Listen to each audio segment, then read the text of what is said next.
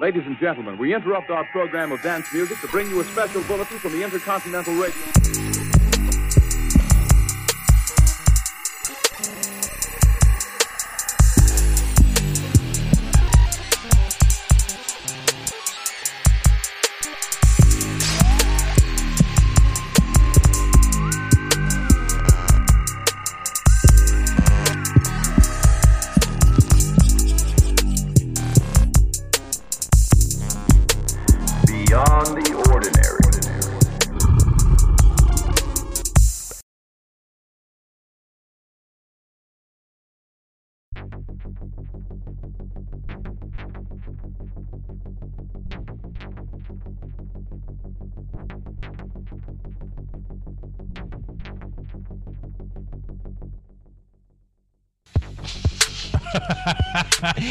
Indigenous people known as the Huichol first appeared in the highlands of central Mexico some 15,000 years ago. Would you like to know how they uh, how they had their uh, how they had their babies? How'd they have their babies, Clint? Well, according to their traditions, both men and women would experience the pain of childbirth. When the woman would start to have a baby, she would lay down on the floor, and the man would climb up on the rafters of the home and tie a rope to his nutsack. You gotta be. This is hang bullshit. it, hand it down to the woman, and when she when yeah, he would he would get up on top of the rafters, tie a rope to his nuts, let the woman hold the rope, and anytime there was a contraction, she pulled the rope and it twisted on his nuts. So they both were in pain at the same time. So they both went through the pain of childbirth together. Most ignorant shit ever. There's a picture of it right here, and it's a dude sitting up on some rafters with a rope tied to his nuts. It's an Indian photo that they drew. What the Why is that ah. necessary? Why is it necessary? shared experience? Yeah, If yeah, that's what I'm thinking. That's what I was thinking too. Yeah, shared experience. But this motherfucker, she's got like multiple coming out. Uh, she got She's three got of them. three cop popping out. and they're all three different colored, different colors. Three different dicks. No, no, no. It's three different babies. So yeah, maybe. Oh. so probably yeah, three different. yeah, I guess. But yeah, so There's like three strings hanging in front of her. Like this motherfucker hurts with this. no, it's like two two strings, and she's got her hands out like this, holding on to it, and you know, you know, pulling, and she pulls it in different directions. You know, so you got one nut going in each direction. Shit looks painful. All right. Hey. But What what fucking Indians was those? The Huichol, From where? They're not very. They're not Mexico? Very famous. They don't exist very many. There, there's not very many I'm an around. Aztec warrior. Central Mexico. That was fifteen. No one that's how they fucks. did it fifteen thousand years ago. No one fucks in that community anymore. they died out. No wonder they died out. Aren't we glad they changed it? Imagine if you had to go to the hospital, had deacon, and they was like, "All right, get on up here. We got to tie your nuts off." Ah, n- no, You'd have been up there No. screaming like a wild panther. Anybody here have uh, have the snip? No. I got the snip. Let me tell you about that fucker, dude. That was intense. Yeah. Yeah, it felt like um, Somebody was just telling me about that. it felt like, like- my balls were all up in my in, in my guts. Like you, they were pulling like they're pulling the vas deferens out to do the cut. You could it feels like they're pulling your Sounds like your would- pulse starting your from your balls. Sounds like I'd You're awake.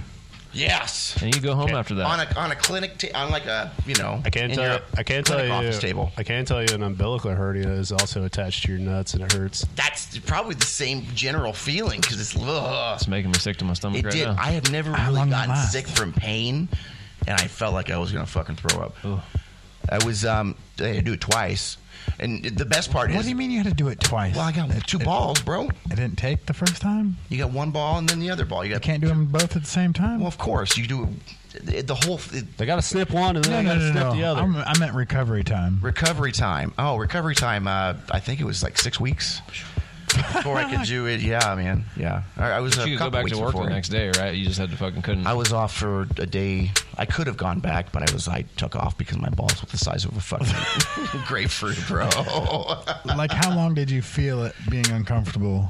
it was quick, uncomfortable. Like he pulls it. So okay, the doctor says this is a no scalpel technique. We're super excited about this. We don't cut. We're just, just going to pull. pull and then snip. Okay. I don't know what the fuck. I, okay, is this better than that? I guess we're gonna do it because you're the guy doing it. So okay. So he takes the fucking forceps and he finds it. Skin still intact. Just you, you can reach down. You could probably feel it right now if you give it a shot. Grabs it with the forceps, gets in there with the scissors, snips it, and that's it. That's it. And then while he's doing that, it felt like, like I said, it felt like I was getting pull started from my balls. It was fucking terrible. Um, Weird. Anyway, sorry about that. Side No, tangent. it went down a whole fucking hallway. No, my, my, my wife had two C sections, so the last time she was open, she just had her tubes removed. Yeah, yeah, So I can still have kids. She cannot. yeah. I don't want any more kids. I don't either. That I got. All right. A 32,000 year old attendance sheet was found in Deir el, Med- el Medina, Egypt. The reasons for workers' absence include embalming his brother, brewing beer, that one's for Brent, and bitten by a Hey, the scorpion. old- Brew day. Sorry, gotta stay home, got bit That's- by a scorpion. Next next Saturday is a brew day, but uh, the oldest the oldest hieroglyphic found in Egypt is actually a beer recipe. How about that? But embalming your brother. Had, can't come to work. My brother died, got it Well, embalmed. I'm sure it's a process. It's every Friday deal, you know. If you ain't getting to embalm them, who else is? And I like the bitten by scorpion. Sorry, can't come in today. Scorpion got me on the toe. Also, that same beer recipe somehow has Scorpion natu- has uh, natural penicillin in it. So that's they used to just get drunk and fight off infections. Amen. Well, it's actually a lot of them just would fucking die. At like a young age, yeah, like 20. thirteen. yeah, that no one knew why they were getting better though. Yeah, like 21. 21 was like an old ass man back then, probably. yeah. yeah. Well, yeah, figuring King Tut was like fucking nine. Yeah, yeah. Very, fucking- very He had to grow up quick back then. I mean, also also his dad was his brother and his cousin, but it happens. I wonder why his wonder why there's sickness in the family. Uh, and finally, an arsenal of long distance weapons was unearthed in Belgium, which archaeologists have dated as 31,000 years old. This marks the discovery that humans were using spears roughly 10,000 years earlier than they were previously thought. So, Where was that found at? in Belgium, Belgium. Oh. They had to defend the chocolate that could be the and the, and the waffles, the chocolate mountains needed some defending. especially if you're putting the chocolate on the My uh, my cousin uh, went to Belgium. Um, uh, on she went on a vacation to Europe. Uh, her and her husband did, and they went to Belgium. And she said that like every other place you go is like it's all chocolate and waffles. Like every place you go, it's all chocolate and waffles, or chocolate and waffles together. and then beer. I said I've got to go to this place. Then it sounds like I love fucking waffles and I love chocolate. Some of the oldest breweries in the world are in Belgium. Good. Yes. It's on my bucket list. I bet ever since I've seen him, I, get- like, it has my nerves on edge. Well, just you know what? It'll make you feel better if you go by and just take a look at that nice, beautiful Christmas tree tonight on your way home. Or just- well, you you, you uh, swing out by Dog's house, right? Yeah, That Yeah, yeah. motherfucker's Chevy Chase with Shout it. out Matt Lacey. Lacey's. Yeah, what, what Dale Lacey's? That is. Yeah, that's. We drove out by there last night, and it's fucking insane. It's in, yeah. They've got a. They've got a quite a. Um, I want to say fifty or sixty inflatables. It might be more than that, dude. It might be a There's good some hundo. interesting pieces. There too. might be a good hundo piece out there. Dude. Yeah. There's a lot. I don't know if they always have them or whatever, but the thing that I noticed this year driving by it is they've got like several like other things that ain't inflatables, like the sleighs and stuff with like mannequins or something in them. Oh, There's yeah. like Um, or they four got a sweet ass bitches there. gnome out there. It's got like a black light in it. It's dope as fuck. I just want one, put it in the corner. My daughter, uh, well, I guess the kids went out there the other night, and Natalie says she got out and she gave, um, she tackled a bear and gave it a big hug out there. So it's, uh, yeah, it's it's a it's a family treat to go by all the time, anytime we can. Like the last three years I've went by it, or like had time to go buy it. It's been like on a shitty night, and they just didn't have it inflated. So like I Yeah. hyped it up about geek and shit about going out there, and it's just like a sea of fucking deflated fucking thing. Isn't that so it's great? like, oh, they were rocking, rocking last night, dude. When your kid dropped that pie on Thanksgiving, I thought I was gonna, I thought I was gonna piss my pants. oh pants. my laughing. gosh, you guys missed that. Oh It was- no! And no, it was fine. We had uh like what was it Marie Callender fucking Yeah, chocolate ch- pie or chocolate whatever. pie. Yeah, yeah. And like Deke had this big old piece of it, and he was walking from in here to in thing, and he fucking dropped it face down, like right here. Oh, no. And his face just, oh, like he was sad, and then got scared, and then like started looking around if he was in trouble. See Oh, I was in there on the floor, damn near laughing. It was so funny. He, he like a look on his face, and like he did like a little, like a flutter with his arms, like he was gonna fly off the ground. No, he was so disappointed that he really uh. wanted that piece of pie, man. And there, we had more. It wasn't like there wasn't Sure. any more, but it was so. He thought he was in trouble too. That was good. He like jumped back, like, uh, It was fucking hilarious. he looked like his dad.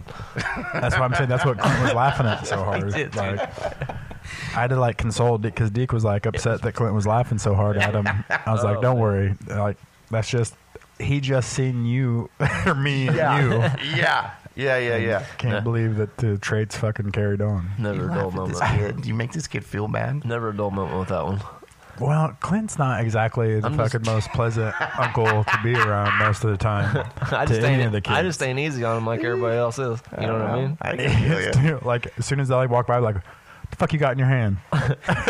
He, leaving the door open Like- all the time. Got to tell him to close the door. Can't eat more in a damn barn. Yeah, yeah. He's in late for dinner. Always tell him he can't eat because everybody else has done ate already, and we put the food up. He's dude. I had him go on that one night, and he was fucking upset. what do you mean? Oh, told him, uh, told him fucking John Cena don't wrestle no more on the way home from Peoria that one day, and like, He was fucking pissed, and I was like, he, I, "What what I say?" He, I said something about not being able. To he said he can't. You, you can't see him. I said, "Yeah, you can't see him because he don't wrestle no more." and this motherfucker lost it. Dude He was kicking the back seat and shit. Oh man, I can feel he didn't that. wrestle for like we would watch it, and he liked John Cena, but John Cena hadn't been live on TV and like fucking. I mean, he didn't ever remember him being on TV. Or Sure, whatever. sure. so like, he's been waiting for a long time, and Clint just crushed his spirits that Like, night. dude, he ain't never coming back, bro. What do you mean? Best though, the best motherfucker to talk shit to is Chunky is Camden. Fucking, uh, that I don't know. That shit's funny. He's getting older now. and He's got a mouth on him. and fucking, uh, like we was at the football game, and I threw the hole at him. And The just, mouth, and the and the best part, the mouth is not quite refined yet, so they No, really don't know they what the hell. They get caught. They're, They're like, trying to string shit together. and then you can see it like in their head while they're trying to like compute, Like you know what I mean? backpedal, yeah. loading. dee, dee, dee, I threw the hole at him at the football game, and he just looked, turned, he just looks at me and goes, "Fuck you, dick." yeah, Fucking, I just start fucking dying laughing. His fucking eyes are bigger and shit. He looked just like his dad without the bowl cut. yeah. good God! Shout out to Deke. Shout out to Camden. Oh my God! Ah, Welcome to episode eleven of Beyond the Ordinary. I'm some guy, Ryan Calvis, and that was my computer. I'm gonna shut that shit Hopefully it off didn't right shut now. down. Uh, and to my right is cousin Clint. I thought that was just the noise you make for me when you get introduced. Every time from here on out, from Heav- it's heavenly. Brent Sperry. Welcome back. Hello, How's- sir. How's it going? Dick. What up? Man, what are we talking about this week? We're talking about Waco. Waco, David Koresh and the Waco siege. My mood about Waco changes like every decade now, and Where have you Doug's bounced pumped about from? And where well, are you they were the fucking crazy fucking branch that needed to be put down. Man, shit Right. happens. I don't think I even paid attention. Like I seen it on the news and the shit burning down, and I was just like, had to be done. I'd, I'd never paid attention to it or any of its fallout for a long ass time. That's because you were Until, like in a- seven. yeah, I know, but like, Right. I just remember it being. All I was in tune to that shit though. I, just I didn't remember give being a fuck all over about the the news. I mean, what did you, you basically just mirrored everybody else's emotions at the time that I- that the yeah. news kind of Yeah, and then the, portrayed. the picture of the building burning down was all, and the video of the building burning down was like ev- everywhere. And the cops, when they were entering through the roof, of all the bullets Yeah, coming yeah. out. That's the only thing I think Yeah. of when I think of Waco is the back of that ATF jacket and the fucking window on the roof. That Or video's everywhere too. That's I remember Yeah. that they played that over and over on the news till it was like burned in my brain. Like That's the only thing I knew about it. Like I didn't, I didn't even look in. I was just like, huh. Didn't even look into like the last fifty-one days before that or whatever. Fucking. 51 long fucking days. My God. And then like when I got older and got into conspiracy theories, and I'm like, oh fucking, you know, I was kind of like uh, anti-government then, anyways, and shit. And I was just like, man, this is another example. Yeah. That's because the thing that you're going to remember the most that came from Waco happened two years later when we were a little bit older. Yeah. When Timothy McVeigh blew up the Oklahoma Oh, City yeah. bombing Yeah. I would, yeah. building. That shit's weird too. I was way into that too. Two, But, uh, two years to the date. Yeah. Yeah. Crazy. I mean, I say he did, that dude that did Oklahoma did it. He was like some sort of a David Koresh follower of a, like Yeah, he was out. of- He was outside the. He was actually outside the facility, like protesting. Like he was Oh, yeah, one of yeah. those Oh, he people. went down that there to showed try up, to- yeah. yeah. Yeah. And then the uh, connection. Well, the the bungled connection between the ATF doing what they did at Ruby Ridge prior to Waco, and then the um, the uh, the the fuck up that Waco was for them as well, and then Yeah, they, they probably shouldn't have the guy from Ruby Ridge running run the Waco same team. Fucking thing, yeah. They just got off that thing, and they were like, "Yeah, we did great. We're going to keep going with this. This is the this is the way to do it." But this. Um, in in in in doing like research on this, I guess an average hostage situation in America lasts about six to seven hours. Just for context, as far as this goes, I mean, this was a I mean, I what Ruby Ridge was only what a few days, right? I want to say it was less than a week, maybe. I don't week, know for week, sure. week at the most, I think. Yeah, but this was damn near three months. you know, Uh, mostly though now like so like got angry about that shit, but like honestly nowadays I just think about like I don't remember how many survivors there were or whatever, but like there was like thirty kids or something like that that fucking got ripped from their families and shit as it was happening and like had to live in there for fifty one days too and then their life completely fucking changed as soon as they left And some of their parents were didn't come. dead, Yeah, so- fucking and then like the rest of the world labeled them as fucking crazies for the next And three to the- four the decades kids who- and fucking The kids who did have parents, their parents had to like fucking go through a shit crazy amount of stuff to be able to get their kids back, even from being in the system. So and then like even like after the investigations like y- you know they're nine or you know nine year old gets ripped from that was the one victim i was listening to and like she gets ripped from her home or whatever and fucking has to try to survive after all that shit but then uh and then like just hearing about different parts of the investigation that come out and shit like the fucking heat uh thing or whatever fucking and just like totally fucking triggering into a fucking terrible person you know getting drunk fucking getting high all the time and well, Can't get out of bed, Yeah, you a job. definitely get a. That's a definitely a traumatic event, especially in, in your formative years. That'll affect you, especially like the government coming after your Yeah. family and and, burning your uh, fucking house down. And almost all of them Well, fucking still well, we'll believe talk about that in a minute. in the religion part of it or whatever, and fucking and uh, say that he was a bad guy or whatever. But then the fucking government is just out of control. Like just get angry every time the fu- like the ATF has like reached out to all the survivors at different points, like trying to apologize, and they're just like fuck. maybe you. they should give them money Like, instead of just trying to apologize, and then they'd be like, "All right, that's cool." No, I think they earn enough money by getting people to come see the compound. You know, uh, I was this is a big hole where it used to be. that would be twenty five bucks. I can't Oh remember uh, what the name of the documentary is, but uh, I was watching it last night. It's about the dude. It was on Netflix, and um, it's about the dude who uh, did supposedly did the poisonings after 9-11. Um, and um, Oh, the anthrax. Anthrax stuff. yeah, yeah. Um, so the mail place that that all happened at, they never closed it down. They just kept letting the people work, and like two of the people that like basically they, everyone in the building ended up getting sick from it. Two of the people ended up dying or whatever, and um, like you know the people were like, we need like compensation, something like everyone Yeah, was all fucked yeah. up, got long lasting shit after that or whatever. And um, they they sent them all a letter, They- and the the because they, they were like, well, we have seven hundred thousand postal workers but it happened at one site. There was a ground zero for it, and the lady, and it's like she's like, "You're not gonna like come to the place and talk to the people that were at the building where it happened at." And he's like, "Well, we sent a letter. There's 700,000 postal workers, so it, that should that should be all right." It's like people died at ground zero for that anthrax hit. Like maybe you should pay them all some money or something. should, yeah. Uh, but what I did find ain't got no interesting John about Stewart it, in their Be- fucking best corner. best we could do. Yeah, for real. Letter and a pizza party. What's interesting about it though is all the people that were working at that um, facility were all minorities. They thought that the people the, they- they thought at one point there was this other guy who was doing it, and he was a government official of some sort. Um, they tried to put him in jail for it and shit, and they found out that he didn't. He both parties ended up suing uh, the postal uh, union. Yeah. the people who worked at the facility, um, their their case got dismissed, and the dude who they targeted got five point eight million dollars. Ain't that a little weird? And Wow. nobody ever got And he was a white dude. jail for it. And he was a white dude. No, because the guy that supposedly did it um, killed himself. Oh. Well, they think he killed himself. I don't know. It has the nine one one call in there. The wife is extremely calm.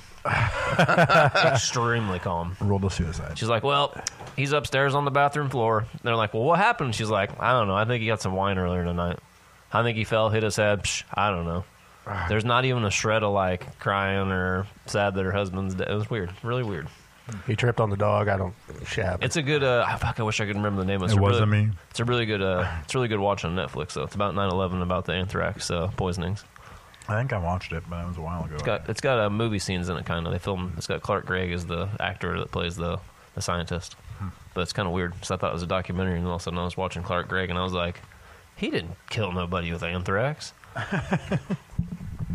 You mentioned uh, survivors in total, right? We have so out of approximately 120 people at Waco, being Branch Davidians were there. Um, only nine survived. oh, so No, it's probably just all the. Ki- I think they were all the kids then. Just the kids that weren't his, essentially, right? Jesus fuck. 25 children, by the way, two pregnant women. So, um, well, weren't yeah. there like there? There were like twenty of them that got released like days into the thing. yeah, right? that doesn't seem right because they, that's they talked him into releasing um, s- a bunch of them right off the bat. Well, uh, six- as long as he was allowed to like put a Broadcast message on the radio yeah. or whatever. So he released a shitload of them. Um, right off the bat, and I remember because the, the accounting of some of the kids was they as soon as they got them away from them, they took them to a building, took them upstairs, and then basically foster care just was like boom, boom, threw them in a van, took them off, threw them, put them all in homes. sure. And I think here's the problem. And the with- ones that did leave with their mothers, they were fucking. The moms were arrested immediately, and the kids were also boom thrown into foster care. So 44 survived. They were 44 Total. people. Yeah, 20 out of the 120, 40, the 76 uh, Branch Davidians and 25 children um, all perished in the fire. Um, which, by the way, you mentioned earlier, and before we started podcasting, that that David Koresh got shot in the head. He was he was he was shot in the head before. That was his official cause of death, and he didn't get to um, endure the um, the flames No, he or the smoke inhalation, or, or any of that shit. So crazy, crazy shit. So- But did so? So he he died before the fire started, correct? Koresh, or they assume. well, so the the I, I guess Nobody knows. well apparently allegedly according to um, let me get my books my uh, the my the film that here the so film that they have kind of because it's probably because Hollywood that they made about Waco that I was telling you guys about earlier, um, which is on Showtime if anybody wants to watch it. It's Uh, called Waco. Yeah. Um, and then there's a sequel series to it that, that also That's the came one that has Michael Shannon in it. Yeah, he's in both of them, but the second one's just about about him for whatever, I guess. But um, so uh, it like uh, David Koresh was sleeping with all the wives in there, and the one dude who was like his right hand or whatever, like he was like basically like took his wife because he wanted her, like and didn't want his wife no more. So I was like, hey, I'm going to take your wife too, and then Yeah. basically was like, you got to deal with it. They said that's the dude that shot him in the head, and so. Um, on the TV show, they make it look like it was a personal situation where like he was like hurting real bad. And he's like, "We got to do something." And old boy's like, "Yeah, we're gonna do something," and fucking just executes him, you know. And then shit Yeah. pops off right after that. I don't know if that's true or not. It could just be Hollywood, but he was sleeping with everybody's fucking wife up in Yeah. that bitch. So someone might not have been sad to shoot him in the head after it was all said and done. You know, so I used that's a um, good catch, pal. out of the books that I I thought you were eating them nugs there for a minute. he, he's been munching on them for a while now. well, they're nuggets, but they're not the ones I thought. I asked him if they were um, they look like dog biscuits for a minute. I want to make sure they weren't really like dog treats. Pumpkin seeds, honey. Ooh. oat. I mean, I, I, I think a dog could eat that. That'd be fine. Sounds like it cures itchy ass. Um, I, so I've, I've read "Stalling for Time" by Gary Noesner. He was the uh, the negotiator in charge on on the case. Um, Waco by Ta- David Thibodeau, which is the um, uh, what Netflix the not the not the documentaries. There was a series. I think it wasn't, Netflix. It was Paramount or something. Yeah. Like that. Um, and then um, Koresh by Stephen. Stephen Talty. Um, that's just a biography of Koresh's life. That Um, uh, the one guy is a fucking kid that survived. Right? David Thibodeau, yeah. he- Yeah, he's the one on the Netflix documentary Yeah. that they keep saying that oh he's just a liar, don't listen to anything he says. By the end of it, he's kind of a heavy set guy. Oh, okay. Yeah, he All was. he wanted to be was a drummer. Uh huh. The met at a guitar center. Yeah, they let him out because uh, his mom came down there or some shit like that, and he just had been estranged from his mom since he was like 15 or some shit like that. Yeah. she came. She came all the way from her home to go down there or whatever. Crazy stuff, man. Let's. Um, so David Koresh. Let's get, just talk about David Koresh, and then we'll get into the siege. That way we can kind of understand what kind of crazy dude this was. Um, born August seventeenth, nineteen fifty nine. American cult leader. Um, head of the Branch Davidians, a relig- religious sect and offshoot of the Seventh Seventh Day Adventists. Um, the, basically, what it's what it seems And like they're- and they're a legit church, right? they're le- ye- sure. I mean, Branch They are- Davidians aren't not legit now at this point. They are, I guess, in a, in the eyes of the government, they have tax exemption status. So The- yes, Okay. yeah. the, the, the seven day Adventist or whatever, like they started as a real thing, and then the branch Davidians went off from them, and then you have David Koresh's group who used the same fucking name, Wow. Was and then offshoot, was yeah. an offshoot. We call those sects. Hmm. Yeah, it was an offshoot of an offshoot of an offshoot. Every time I hear about that type of shit, makes me want to start being a fucking cult leader. It's like uh, just more more radical motherfuckers are like, ah, man, you're teaching it just a little bit wrong. This is how you're Right. supposed to teach it. This is the new Nazarene. All yous come with me. It's just a little bit of a different interpretation, isn't it? It's all about your interpretation. That's how you tweak it. Yeah. yeah. So Koresh came from a dysfunctional background, mind you. Actually, he was born Vernon Wayne Howell. Um, that's his um, g- that's his I given didn't even name. know that. Yep. Um, yeah, what Da- He looks like a Da- fucking Vernon, David don't he? Koresh is the what king of the Israelites, and then Koresh is something to do with their. I, I heard this. I don't know exactly what that is, but I heard it twice today because I listened to the book a couple times on the. Anyway, um, w- the first contact with uh, the negotiator on the phone, the negotiator's like, like, David, how do you how do you how do I pronounce your last name? And he says, Well, have you ever heard someone die? And he says, Well, yeah, I have actually. And he says, It's just like that death rattle, Koresh that last breath. And then the negotiator goes, It was that point I knew we were in for a long fucking haul. He probably killed some motherfucker, and that's the last noise they made. And he's like, I'm going to turn that into my last name. You know what's weird? If, if, if that he, was some cold shit. Oh, if he, haunting. If he was alive today, his hair would look like McDowell's. So uh, okay, You know, you can see it already with the long hair in the picture you showed me earlier. Like he's got Yeah. that fucking receding hairline already. Yeah. He looked like Mr. McDowell's hairline right now if he was still alive. so so his name changed. Shout out Mr. McDowell. He, he chose he chose David for King David of the Israelites, and then Koresh is the biblical name of Cyrus the Great, a Persian king. That's right. Who is named the Messiah for freeing the Jews during the Babylonian captivity. That's right. And he named his first son Cyrus. Interesting. Oh yeah. yeah. Yeah. He's very, um, yeah. Brent with the knowledge. Yeah, no, No. it's called Google. Amen for that. Um, I just knew I read it and I couldn't remember what it was, and it was going to irritate me if I didn't look it Right, up. right, right. Is Google like modern day Socrates or what? Yeah. Amen. Yeah, yeah, yeah, yeah. Uh, like, like sands through the hourglass. So he starts out as a member and later becomes the leader of the Branch Davidians and eventually uh, falls into the Waco siege that we all know. Um, but he was born to a 20 year old father, Bobby Wayne Howell, and his mom was 14. Um, she was 14. Uh, Bonnie Sue Clark was his Yep. was her name. Bobby Wayne. Before Koresh was born, his father met his alleged teen girl. I met, met another teen girl named and abandoned Bonnie Sue, who uh, began uh, cohabitating with a violent alcoholic. Um, in '63, his mother left her, left with her boyfriend, and left her, left Vernon David with the care of her of his grandma. Um, and then for the longest time, he thought that um, grandma was mom, and I know a couple motherfuckers like that. yeah. he didn't Then- meet his father till he was 17. And then, does and then his mom's just a nice lady that came around every once in a while. yeah, she was. That's She's your just auntie. a nice lady that came by. That's your auntie. He de- described his childhood as lonely, and he was he was um, due to his poor study skills. He had um, dyslexia. Um, he um, was put in special education and was dubbed Doctor or Mister Retardo by his classmates. Interesting. Um, something that stuck through, I guess, through the rest of his life, um, even up till this. I guess He was old boy from fucking uh, uh, Billy Madison with, with the fucking list. Putting lipstick on and shit. the- He's like, called him up. He's like, I'm totally sorry for the shit I did in high school, man. He fucking pulls the Totally list glad out. I called that guy. He guy. crosses the motherfucker off. That's who he was in school. Old Steve Buscemi. Um, so.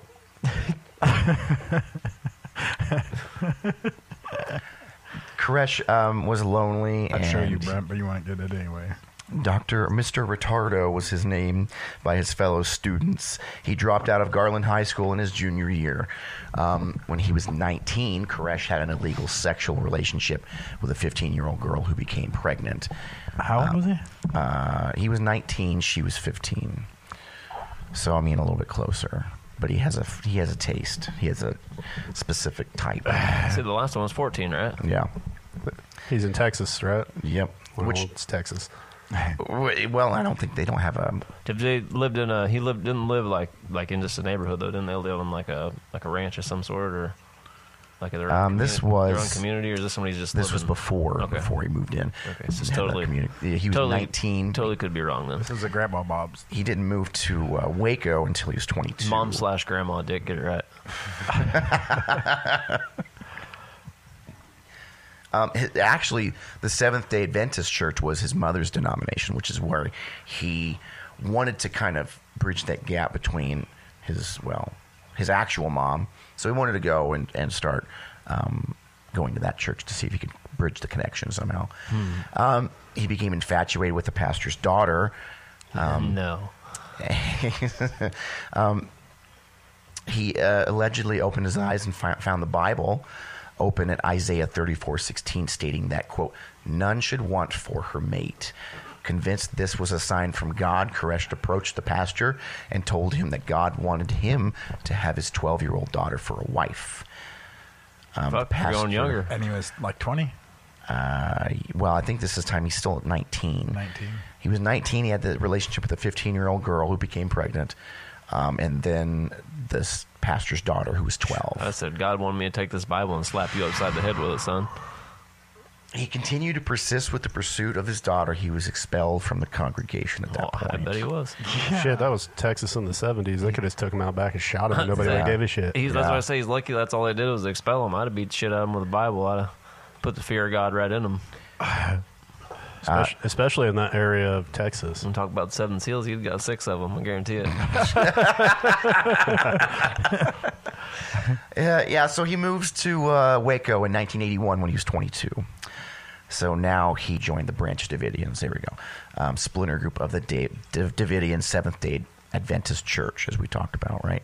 Um, so yeah, they that place has been there since 1955. The the original Branch Davidians group opened up their spot at Mount Carmel. Uh, 1955, and that's when they decided the- to break the- off. And the original church was like 1938. Right. So, uh, Koresh moves in in '81, gets to Waco. In '83, he s- begins to claim um, he has the gift of prophecy. Um, so, You forgot about hooking up with the original lady or the original founder's wife after his death. well, I thought we were getting to that because she had like we she wouldn't let him she wouldn't let him preach. She wouldn't let him um, surmise because I, I don't know, but he was he, he claimed to know a lot, but he um, had to like prove himself to her. Yeah, he That's did. because bed. her son was supposed to be the prophet. Get on in here with them tube So- socks and tidy whities and show me what you're made of. So he, Why has somebody always got to be the pro? Like, I don't know, man. Well, I bet she made him preach the word while she was taking it from the Because back. that's how dude. cults work, man. I guess it's just odd to me how people like their brain switches to that so easy, like of just fucking like I've had those beliefs about the end times and shit, but I was never like, look, there it is. Some, Right? Some religions are focused basically ma- or straight mainly on that shit, though. Just the fucking end. That's it. um, so Lois Roden was the um, was the Obsessed lady. With, who- obsessed with what Which happens I'm, next. I'm pretty sure she was the one that prophesized a uh, apocalypse that never came, and then she kind of went batshit crazy after that. Yes, and that was about the same time that he became um, he became romantically involved with her.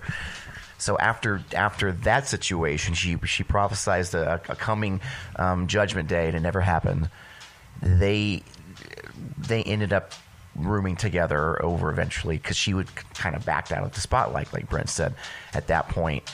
So then they start to shack up, and then she further just like completely just dissolves out of it, just kind of steps out, and then the son, who was supposed to be the prophet, then kind of lets um, just a bunch of um, thugs and people take over. I guess, according to um, according to According to David. David, right? Yeah, of course he did. There's kind of like an internal civil war over his sect and the real sect.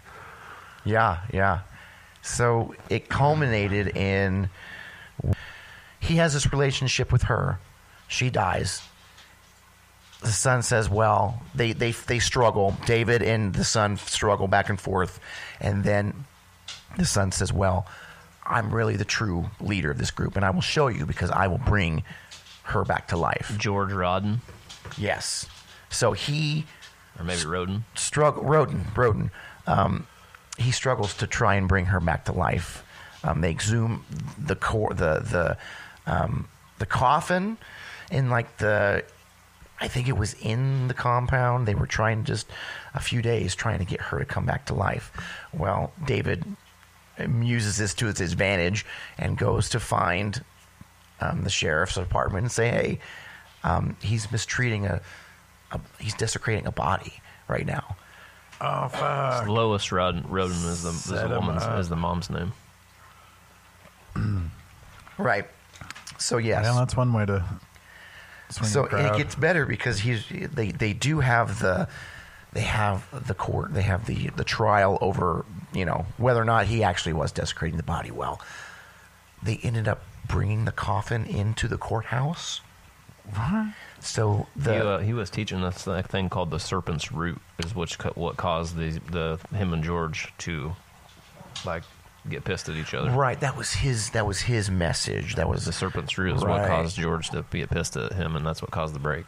Because he he he went to Lois and told her that God chose her to have a child with him, David Koresh. And then after they start after they got together, she allowed him to start teaching his way, and so everything had to change in the whole entire place to whatever the serpent's root is. And that George dude was like, "Nah, bro, it's been this way for it's my dad's shit." You know what I mean? Uh, so that's what caused the initial, the the fucking for things to initially pop off. That's The change of scripture is what caused everything to really start. fucking and that serpent's root was David Koresh himself uh, swarming on in there. Fucking, uh, and then so Sound like he was talking about dragon dick. So like, yeah, they and to stress the fact like how like so they, yeah they bring this this coffin into the courtroom, and then um, i he ends up getting um, Oh, there was a fire too. Did you talk about the fire? That there was a five hundred thousand dollar fire that George Rodden uh, claimed that Koresh started, and Koresh said, "I didn't start the fire. It was the judgment of God." that's right. Koresh announced that God has instructed him to marry Rachel Jones. A period of calm ensued at the Mount Carmel Center, but it was only temporary. A fire destroyed a $500,000 administration building and press. Um, Roden said Koresh started the fire, but Koresh replied that no man set that fire, and it was a judgment of God. Clint said. So, Roden, claiming to have supported the majority of the sect, um, forced Koresh and his group off of the property at gunpoint. Um, Koresh and around 25 of the followers set up camp in Palestine, Texas, about 90 miles um, from Waco, where they lived under rough conditions in buses and tents for the next two years. Um, we're kind of picking up weird here, but yeah. The story's already fucking wild as fuck. Yeah, yeah. During this time, Koresh undertook the recruitment of new followers in California, the United Kingdom, Israel, and Australia, Isn't that weird, Israel? all over the place. World. How do you get them? That How do you get them to Texas?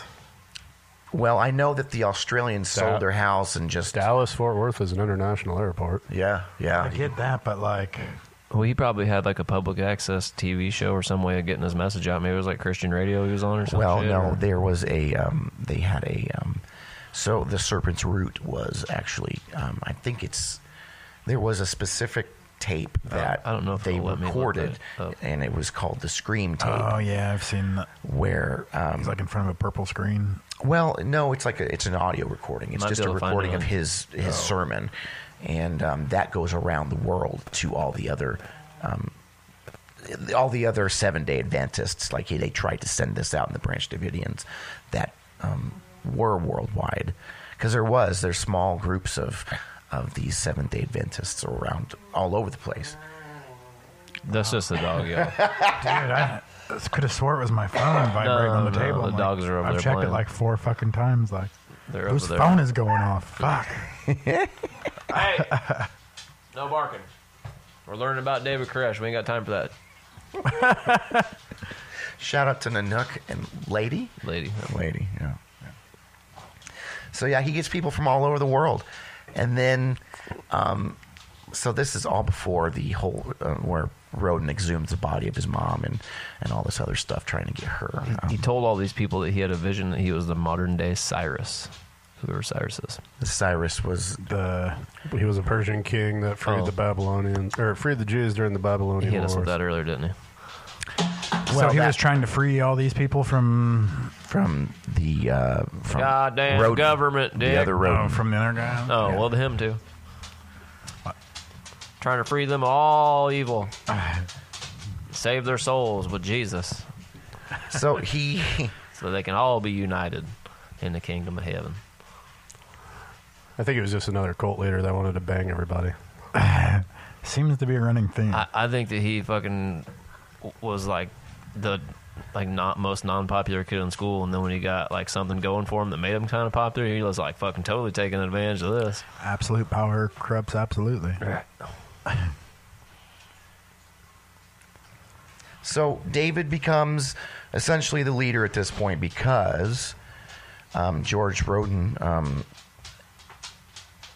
ends up. Uh, I'm trying to see where he gets uh, indicted for it and what he gets from it. I'm not sure exactly. It doesn't really. I wish it was right here. I thought I had it right here. Hmm. So he ascends to basically the leadership of the Branch Davidians at this point and a lot of things change for the Branch Davidian group Like quickly. quickly. Um, There's a dude named Victor H- H- Houteff, who was the founder of the Davidian movement, and he tried to um, tried to do some shit in Jerusalem, and apparently he got kicked out for because he was trying to teach like Koresh's ways and some shit like that. It says um, he wanted to be God's implement, and establish David kingdom in Israel. Koresh also wanted to be God's tool and set up the David kingdom in Jerusalem. And in 1990, he believed the place of his martyrdom might be in Israel. However, in 1991, uh, he was convinced that his martyrdom would be in the United States instead of Israel. He said his prophecies of Daniel would be fulfilled in Waco at the Mar- Mount Carmel Center. Uh, was so that's where he picked to go. in that, so, he says back there in Israel that the prophecy is going to be fulfilled in Waco, Texas. Yes. Years before, he's not even a leader at this point. He's he's. This is right before the whole shootout. Ain't too. that weird? In March of '88, Ro- or yeah, Roden was put in jail for a total of nine months under contempt of uh, court charges. First, because of using foul language in court proceedings, and then for living on property after being ordered to neither live on the property nor call himself the leader of the religious group in the case from 1979. The, ne- the next day, Koresh and his followers moved from their headquarters in Palestine back to Mount Carmel. So yeah. Uh, so he really didn't get anything for the ex- for the exhumption of the body. He just he got some other kind of He would have got just as orbital much. thing. I love it. Oh, so George Roden was trying to get photographic proof off of Koresh of a him exhuming a body, and- and then- that's what us, Backwards. and that's what got him shot. Yeah, Koresh got was trying to get that's that's where the shootout came in, right? Because they were trying to Oh, And okay, yeah, so another thing were- with uh, Roden in October of 1989, he killed Wayman Dale Adair, age 56, in Odessa, Texas, by shooting him. Adair was also struck in the head with a hatchet. Roden and Adair were sharing a house in Odessa, previously owned by Roden's parents, that was converted into a two uh, efficiency apartments. Uh, according to the local newspaper, Roden said that the shooting, he was defending himself from a hitman being sent by the cult. Uh, he was put on trial. He was found not guilty by reasons of insanity and confined to a mental hospital. Later moved to a bigger facility in Big Springs, Texas. Wow. He- they they sent him to te- they sent him to Texas old- for unpaid taxes, thousands of dollars of unpaid taxes. So the cult trying to trying to sending assassins to try and kill me. So he didn't pay the taxes on Mount Carmel ever. This dude, I guess not. huh? or, or his dad or whoever, and he assumed the credit, or you know, if you're the last one alive or whatever, family members assume credit or whatever. So sucks to be that guy, right? Yeah. He also escaped from uh, mental health facilities quite a few times, and he died of a heart attack on the grounds of Big Spring State Hospital in 1998. Well, They did discover. at discover. least you got um, to see the, Fallout, you got right? to see the fallout. They did discover a meth lab that had been re- left behind by George Roden's, Roden's people, or Rodden, however you say it, uh, which Koresh reported to local police. Well, that's one of the. Were they all doing meth? Is that the problem? I think so. They, I, I think, think that's so. one of the causes of the fires too. It was meth labs. You think? Well, Well, at least that's one of the stories.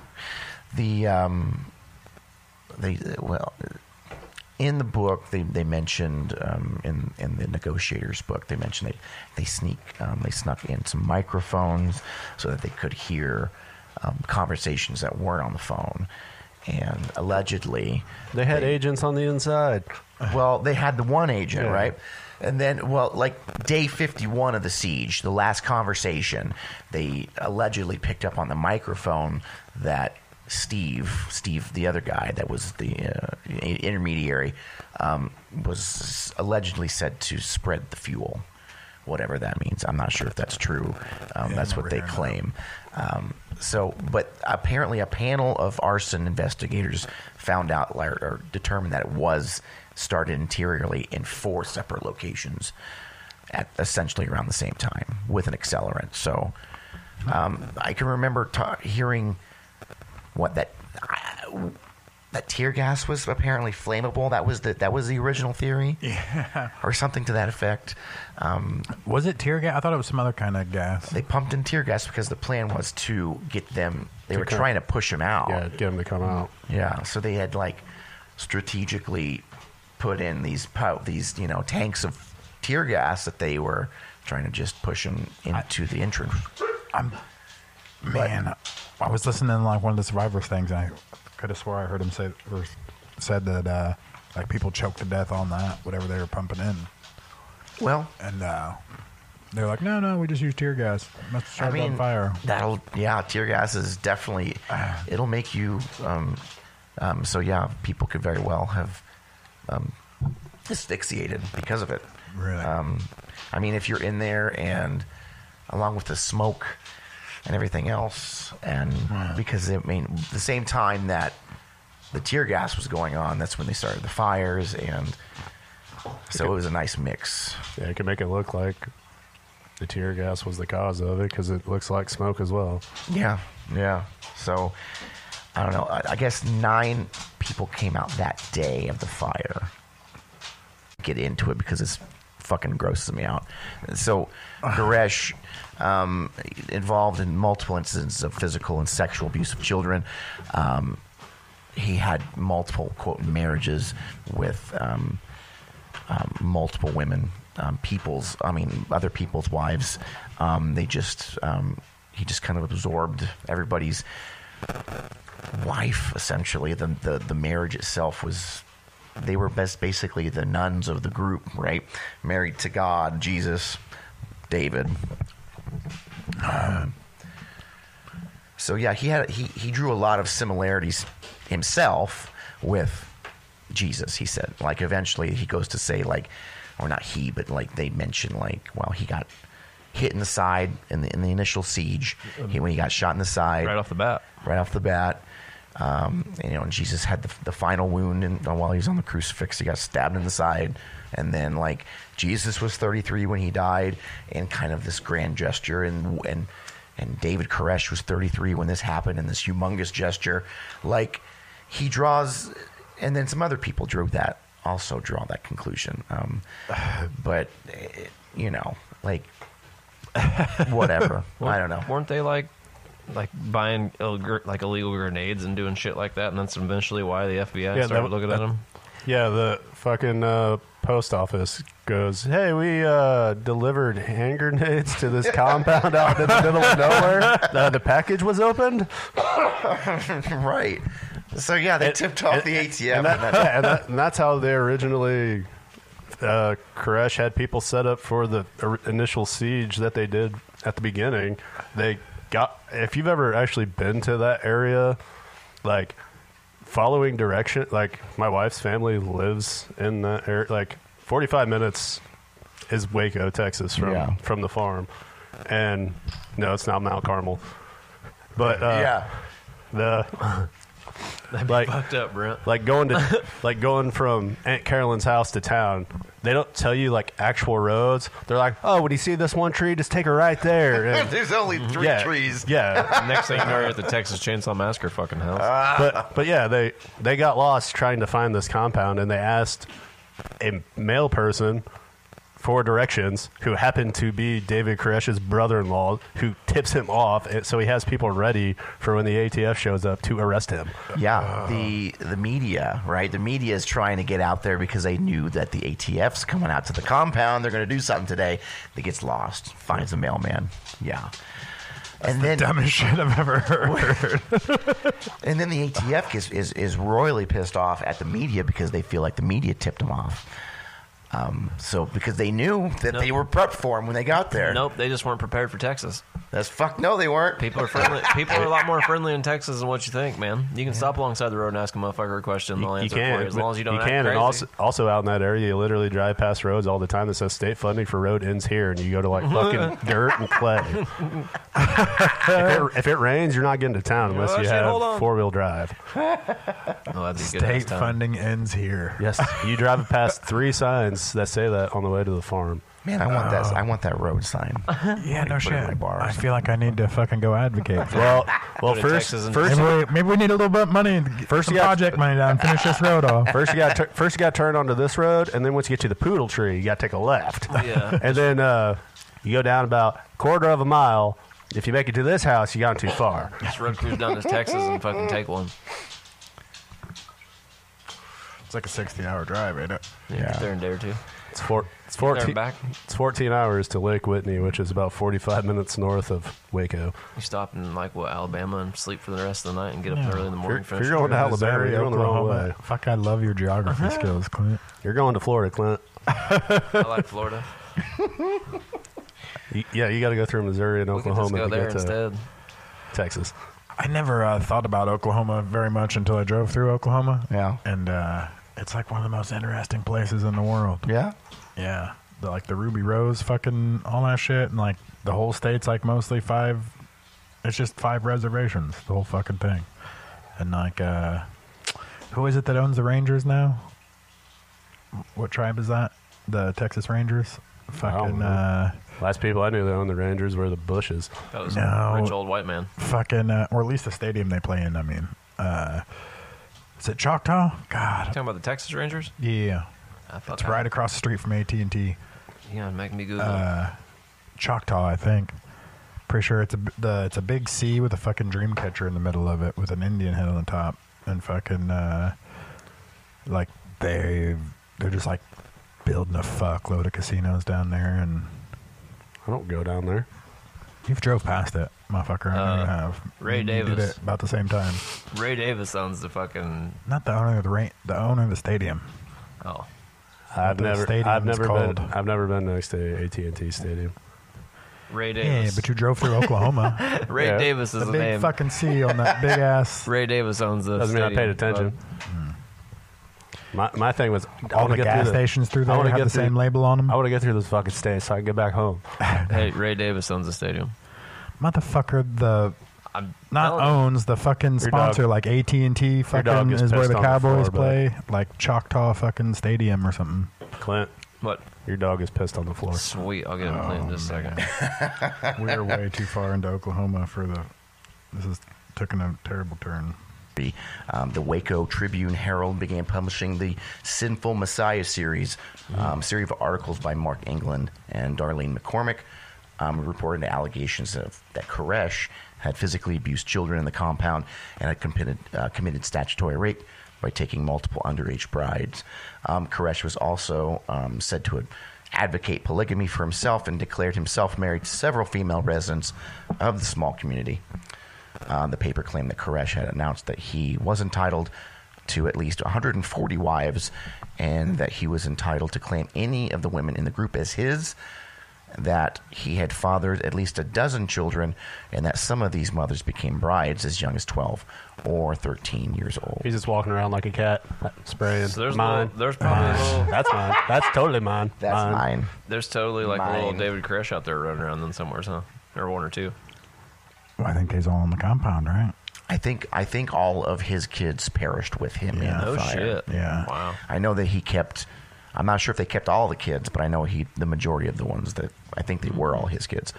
Yeah, but if he was going around doing as much as he was, then I imagine there could, and you never know, be one potentially out there somewhere. Ooh, that's Waco two, added to the. electric boogaloo. that's it's going to be a 23andMe story come out. Waco 2, directed by Eli Roth. I, guar- I guarantee you, if that ever comes out, it's because 23andMe or some shit like that happened. Written by Quentin Tarantino. Woo, I'd, I'd watch the fuck out of that. I would, man. Three hours of talking, five minutes of action. But that, that, that action Right, scene yeah. would be the most intense action scene in Yeah, fucking. gallons of gallons of blood. Oh, fuck. Uh, Same so- thing like Once Upon a Time in Hollywood's ending. Come on, they let you keep the fucking flamethrower. That shit's great. Uh, in addition to allegations of all these sexual abuse and misconduct, um, Koresh and his followers were suspected of stockpiling illegal weapons. Um, this is imi- this is just in the uh, the series of articles that um, that they chose. But we had, we had talked about the the grenades being in found at the post office, and they kind of alerted the ATF. And then, so the ATF then sends special Well, agent. Well, that's the thing is nobody knew who the what fucking agency it was for like a long ass time. It was. uh ATF wasn't that big of a thing back then, right? Mm, I'm not sure if they were or Hadn't, not. hadn't the the only thing hadn't the only thing they ever done was they fucking killed that dude's family out in the woods. Well, they've been around since '72, so yeah. I mean, they- That that dude and his family But were trying yeah. to live off the radar or whatever, and he ended Ruby up shooting Ridge. a cop or something like that. And then they sent the ATF out there, mm. and they uh, Started picking them off with sniper rifles. Yeah. Like I think well, they even sh- when the siege started, right? Like I don't know if the whole time that they identified as the ATF, it was just Well, federal day, agents day one, day one was the ATF. Four agents died, so therefore it became a federal issue, and the They booted all FBI the way take up. over. They booted it all the way up to Janet Reno, who was only who was still in the confirmation process of being Attorney General. Bill Clinton's only in office for a month this time. He's brand new. So then they're like, Oh, you know he was one to make it over to um, if, a fe- the if, a FBI. if a federal agent dies on a investigation, it becomes an FBI Yeah. investigation. you know Brother Bill is wanting to make a splash too. they will not. well, Janet Reno is not a fucking. She's an intense lady. Well, yeah, that's what I'm saying between her and Bill. The- What do you think we ought to do, Janet? So, spec- uh, um, according to the, the, the, the story, according to the actual story here, it says the UPS driver said a package had broken open on delivery to the Branch Davidian residence, revealing at least a half a dozen grenades.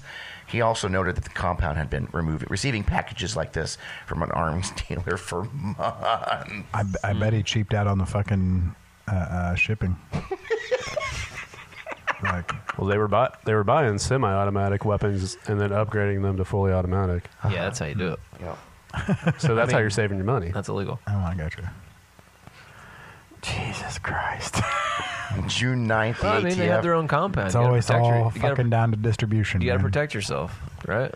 Uh, By any means Well, necessary. what, he Ma- had- Malcolm X said that. He, he had like what six six guys set up on the day of the raid, and they held off the F, the ATF until they ran out of bullets. Yeah, like the ATF ran out of bullets. 90 minutes. Not the- yeah. Yeah, but what I'm saying is pretty much everybody in there was trained with a firearm except for children. Like even the Right. women were trained with firearms, most of them. Yeah, they were prepping for this, which is, I mean, it couldn't have fallen any any better. I don't his necessarily lap. know they were prepping for the government to attack them. Sure. They were prepping for Well- any type of attack, whether that be a whole town of people who didn't They- agree with the way you guys are living, was- or They also killed their own wounded. like like you know Jesus was killed because he believed in Christianity or whatever. And so he probably thought it'd be some shit like that. A bunch of people are just going to come for us because they don't believe what we believe. Specifically, uh, David said that uh, they were Babylonians. The Babylonians were going to come and start the, the war to start the to open up the seven seals, right? And he referred to just a, any any any group of force that comes after me essentially, because he's the the prof. He's prophesized that he's the Messiah, right, to start the seven seals. So, if de facto, if they're coming after us and I'm here, then the, then the whole thing's starting. This is it. These are the Babylonians outside. They're starting the the end of times right now. And after he'd been shot, you know what I mean? The delir- delirium of being shot, he probably went straight into fucking they're here to get us mode. You know what I'm saying? Uh huh. Uh huh. It's the He- apocalypse. He's the, he's the only one on the first day that was injured that they didn't kill. Which uh, it's kind of strange how they did that too, because Ooh, that's there's weird. well, I guess you get All the into other, it. all How the you other, him getting shot. all the other Davians that were injured that day, they killed them. So like how injured? Like somebody like stubbed their toe walking out. Like if they were They're shot, Like, "Oh, sorry.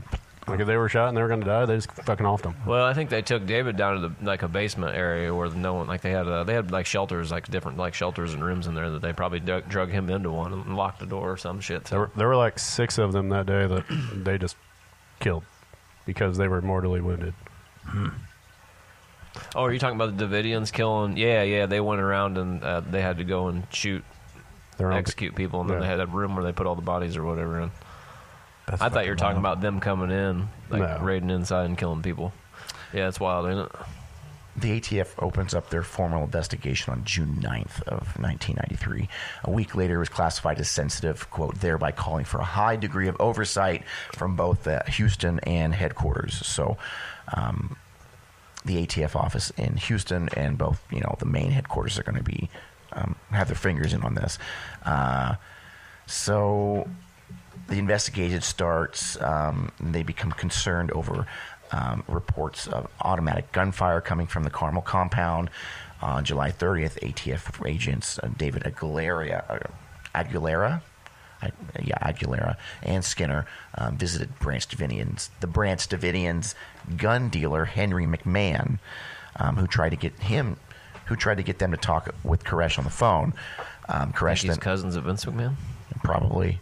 Koresh offers ATF agents then to come by and inspect the the weapons and the paperwork that they have, but he declines at that point. So, um, moving across the street essentially to the to the compound, um, begin. We just had to set up tents and shit and basically fucking camped out, right? I mean, essentially, you in- could have they- just. they probably moved in trailers and whatnot, but Well, that was day of, right? or was there like a house? There was like, Like a, a small, legit house? There was a small place that they that moved in just down the street. That they, it was very obvious that they were now being watched by these people. Hmm. I think that even um, Didn't they try to pose as college kids? they well they brought. Um, yeah, they tried to pose as college kids, and I know that and, and you're f- still 45 minutes from the closest college, which is in Waco. They're like the most ignorant motherfucking co- like uh, agents they could ever find to send out there to do this job. work. like they had cars that college kids wouldn't have. They probably didn't and- dress like people Yeah. from Texas. yeah, and I guess that uh, they the Branch Davidians noticed at this, and they went over and brought them. They all have pizza, mustaches. beer, and then never. Um, they just took the stuff and What is that? said What bye. people when they know like, oh man, fucking they're watching us. All right, let's take them some shit. What fucking uh, what's his name? Dennis Rader and fucking Gacy inviting people into their house and whatnot and fucking Well, trying to be well, buddy buddy Koresh- with motherfuckers. You know what I'm Koresh, knew that the agent on the inside was an agent. He just just kept him around. kept him around. Yeah, Yeah, let's be nice to these guys. Still leave us alone, maybe. He ends up talking. He wants I to talk trying to with that talk- agent. yeah. Um, later on, on in the negotiations, he's he's trying to. Um, Get this guy to come back and talk to him because he wants to just talk to him. I have a theory on this, but um, this goes into my theory on probably um, trying to his get him in his Jesus pocket. thing, He just wants somebody to tell him. Fucking. He was probably going to try to right. change him, and then he'd have him an agent on the inside that's working for him, Well, not the other way around. That was the theory. Like he thought that he was just such he was he was the prophet that he could maybe change a federal agent. Jedi mind trick. right, doing that. My theory is it kind of goes along with the Judas aspect of it, right? He befriends this uh. guy in the final weeks of his Oh, yeah. thing, Yeah. and then he gets betrayed by him, There you right? go. There you it kind of ties in with the whole Jesus thing, like you know, so it further kind of solidifies his his viewpoint on it, right? He's 33, got hit in the side. So I mean, got things. his own personal Judas. Fucking dude underneath him that was supposed to be his buddy wasn't his buddy the whole time.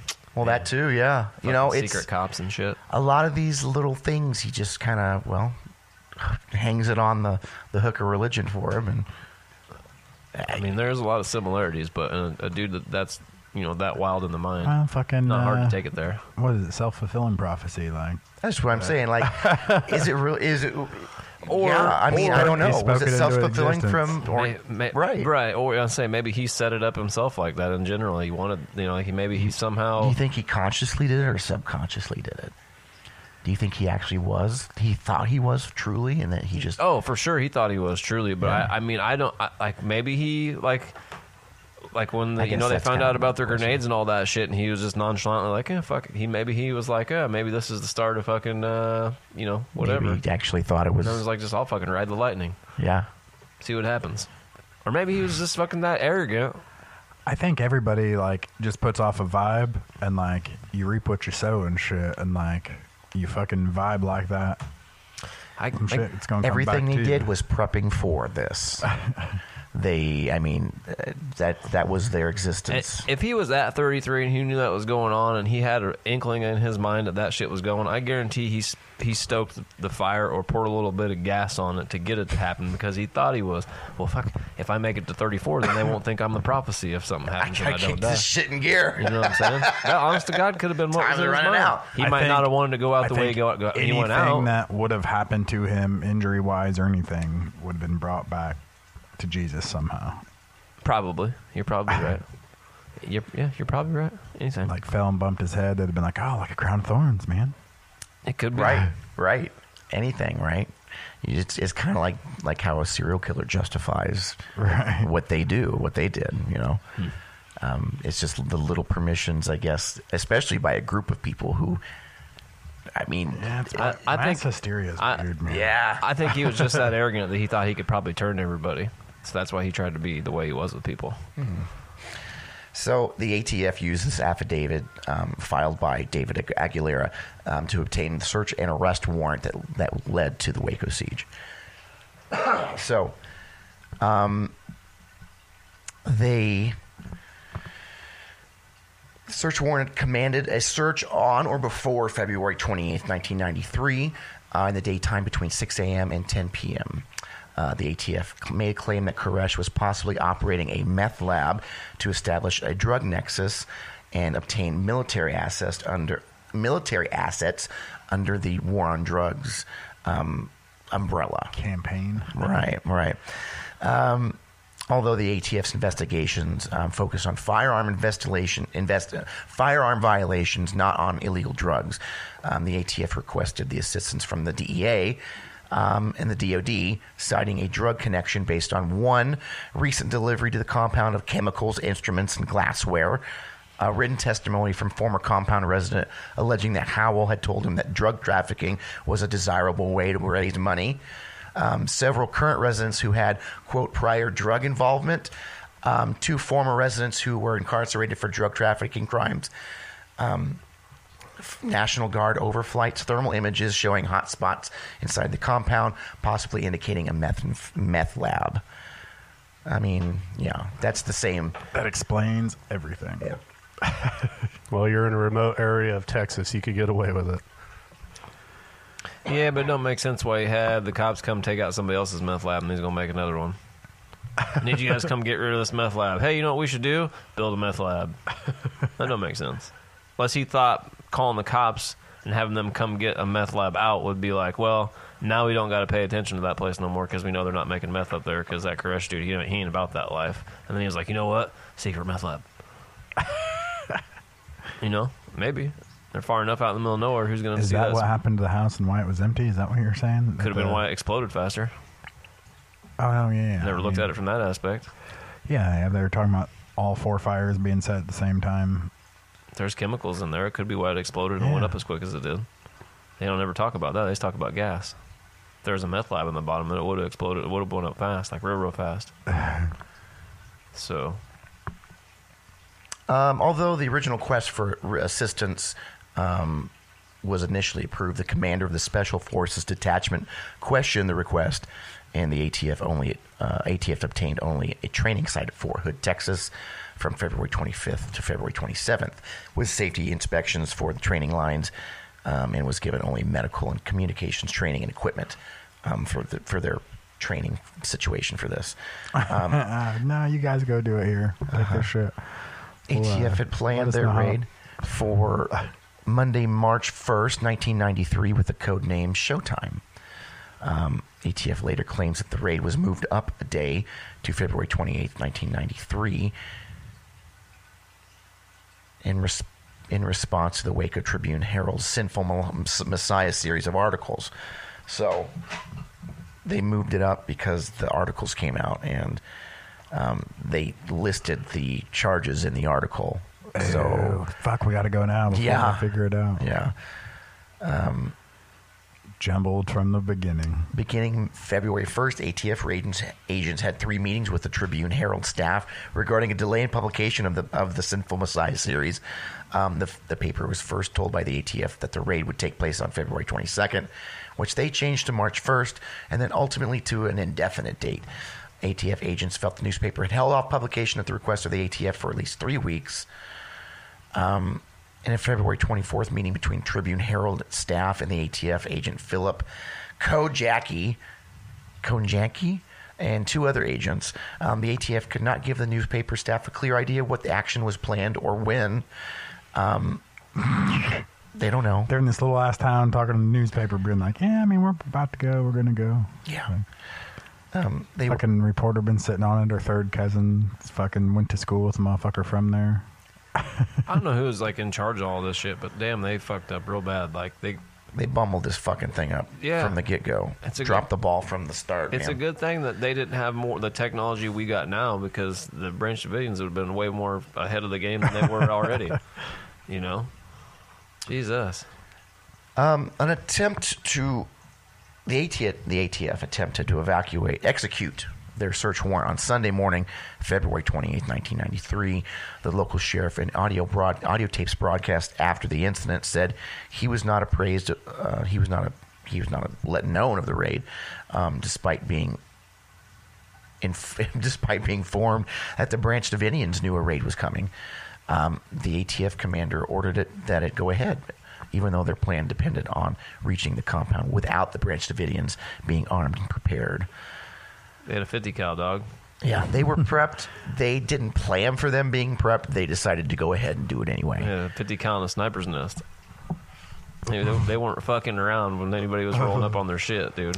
Any advantage of surprise was lost when a KWTX TV reporter who had been tipped off about the raid asked for directions from a U.S. Postal Service mail carrier who was coincidentally gave Koresh's brother-in-law. Koresh, is Koresh then told uh, undercover ATF agent Robert Rodriguez that they knew a raid was imminent. Uh, Rodriguez had infiltrated the Branch Davidians and was astonished to find that his cover had been blown. No shit. Yeah, these these. Yeah. By the way, we know you're not one of us. Here, you just go wait by the gate with your buddies.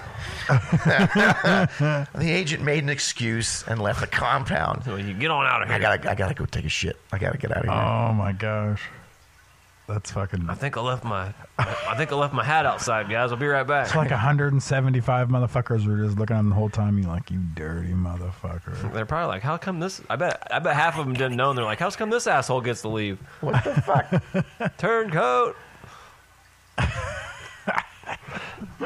the agent, so he made an excuse. Uh, when asked later what the Branch Davidians had been doing when he left the compound, Rodriguez replied uh, they were praying. Um, Branch Davidians survivors had written that Koresh ordered selected male followers to begin arming and taking up defensive positions, um, while the women and children were told to take cover in their rooms. Koresh told them he would try to speak to the agents, and what happened next would depend on the agent's intentions. Yeah, he spoke with bullets. He spoke with bullets. Yeah, that's when they started letting. Well, they tried to in the the documentary I watched. The FBI agents tried to move in on the house, and David. They said that like ETF. ba- basically like like like David wasn't in control of the situation, and like some people, the dude on the and the documentary said like he wasn't in control anymore, and some people just was like, "Fuck it, we're doing what we're doing," and they went up to the sniper's nest and just started letting fifty cal shots off in every direction, and fucking started hitting motherfuckers left and right.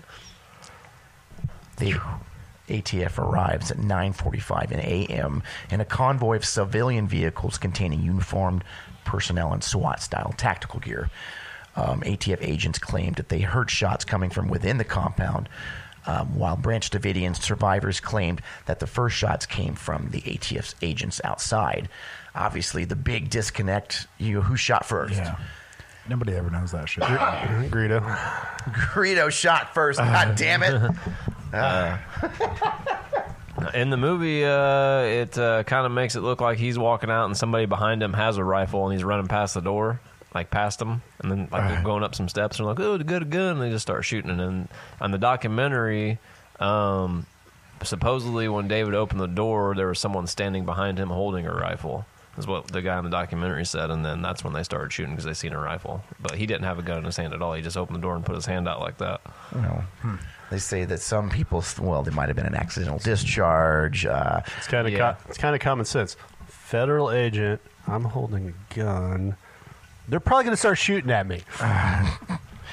Yeah, so that's the only fucked up thing about it is he didn't have anything in his hands at all. He was just opening the door and like put his hand You, out you like, do hey. you do realize if law enforcement is trained that you're supposed to come home at the end of the day. Yeah, well, yeah, but it. I mean, see, guns behind, I understand, but I think someone just got trigger happy and fucking and popped one off at him. Other reports claim that the first shots were fired by the ATF's um, dog team sent in to kill the dogs in the Branch Davidian ke- kennel.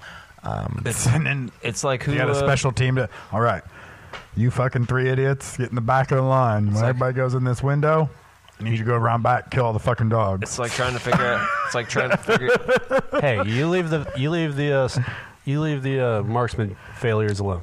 It's like uh, trying to figure out who ma- who made the first shot in the Revolutionary War. Nobody knows. Just some cat on a bridge somewhere. Yeah, nobody ever knows that shit for real. you know, those were interns. They they just got on. The, they just got on the team. All right, What are you talking about? It was a British dude Nah. that killed the black Someone, boss. hey. someone was thinking Medal of Honor from the president. I'm gonna hit one this dude right between the eyes, and they they messed up. you got at least 16 credits, right?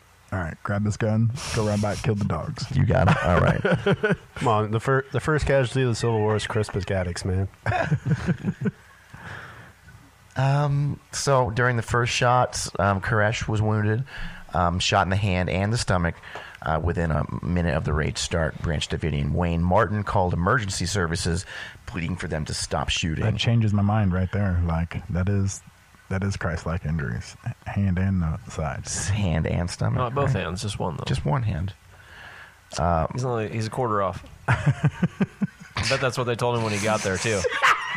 hey, you thought you was you thought you was the one, right? Oh man, You're missing a hand, bro. should have got the other hand in Should there. be, should be like, okay, let me see that real quick. Shoot another one. I can see him right now putting his arm around him like, "Hey, pal, It's okay. sorry, you're not correct." It doesn't always work out. Should have stuck your other hand in there too, man. You'll try it harder next time, Yeah, won't you you? just show one like this. Go on. I'm gonna need Send you. you on down. I'm gonna need you to take that pathway over there. You're not meant for this one. The the uh, almost could have. No yellow brick road for you. Three helicopters, three National Guard, Army National Guard helicopters were used as an aerial distraction, um, and all took incoming fire. During the first shots, like I said, Koresh was wounded. Um, uh, Martin asked for a ceasefire, and audio tapes recording of um, sh- them shooting, um, and you know, you, very clearly on the 911 call. The first ATF casualty was an agent who made it to the west side of the building before he was wounded. Agents, agents quickly took over, took cover, and fired at the buildings while the helicopters began their diversion and swept in low over the complex. Um, Branch Davidians fired on the helicopters and hit them, and uh, none of the crew members were injured in that response. Um, they just um, they decided to pull back and land. They're not fucking doing this no more. They're shooting at us. Hit there now. and crash that helicopter be a bad deal. So the shooting happens, continues 90 minutes. Finally, they they uh, this, the shooting stops, and they shut down all the power. They actually commit com, commit to a siege on this place. So now they have no water, they have no power, they have nothing Don't they start uh, playing like music loud as fuck all day and all night? for uh, For 51 days. It's like a- 51 days. They yeah. played music the whole time. What song was it?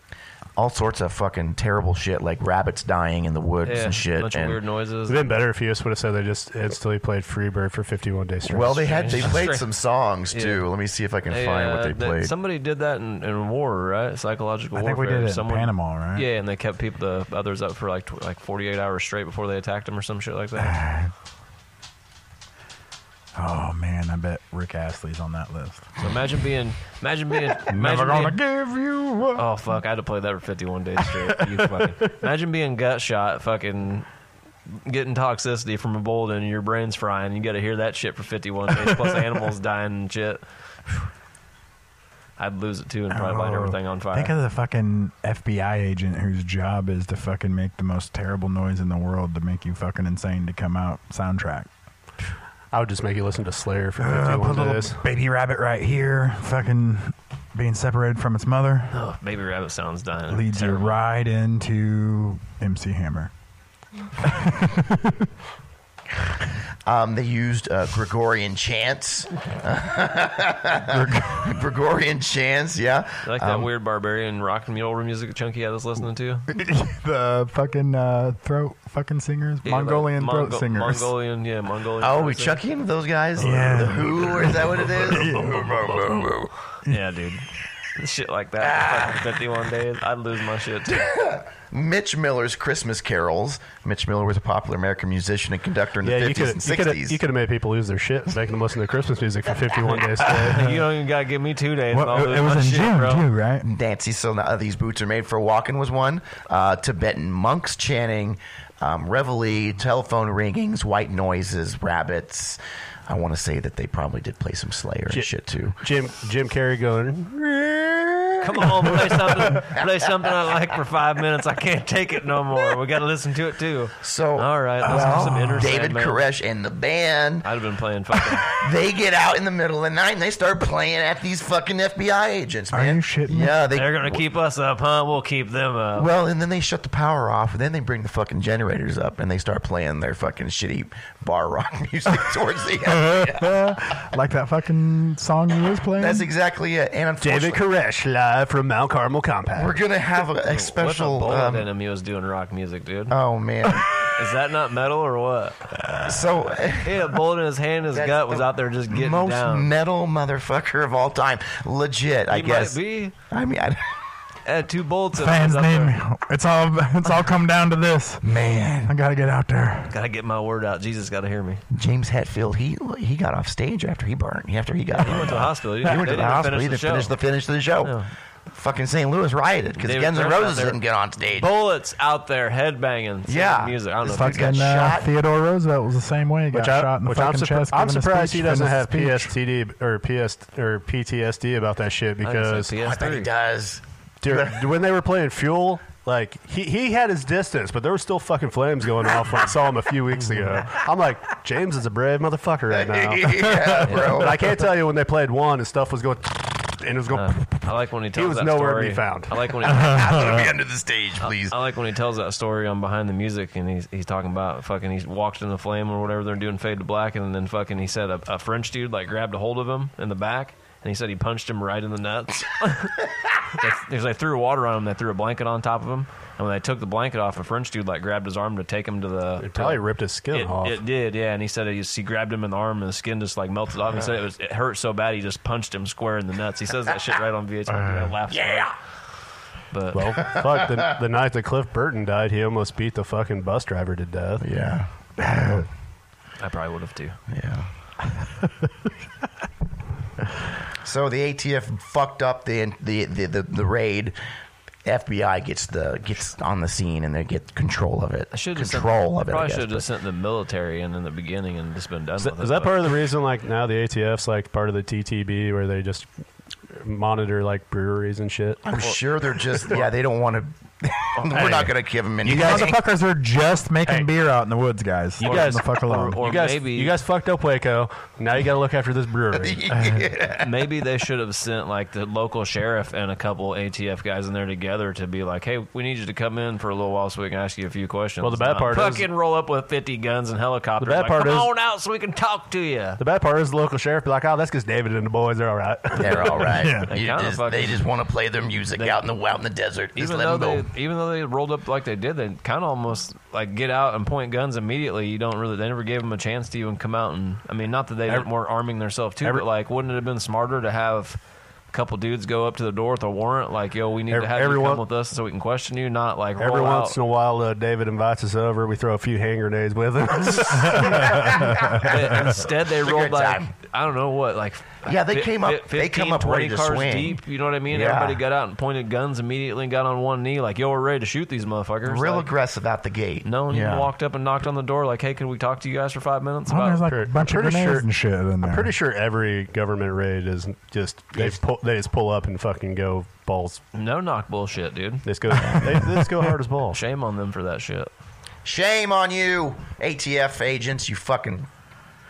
Now I'm on a list. You know, it's just- I don't know. A lot more. I've been on a list, I'm sure, for a while. A lot more problems could be resolved if Like, they like if they were going to raid, like if they're going to raid your house right now, they'd already fucking kicked that door in, and somebody would came through that window right behind you. Well, I'm pretty sure Took that David Koresh had a pretty like good Batman. rapport with the local sheriff in that town, and the, the ATF was just like, "Fuck you, dude. We don't need your fucking help. You don't know what you're talking about." And if they had sent that dude plus two ATF agents right to the front door, and they would have knocked on the door, David Koresh probably would have been like, "All right, let's talk." Be like David. I David, doubt it would have popped off and been like, "Fucking, let's eight- 80 bullets through here and kill a bunch of fucking people." And you David, know. these these boys have a, a warrant for your arrest. Just come with us. We'll Let's go it. out there, hit them with 90 minutes of gunfire, immediately see what happens.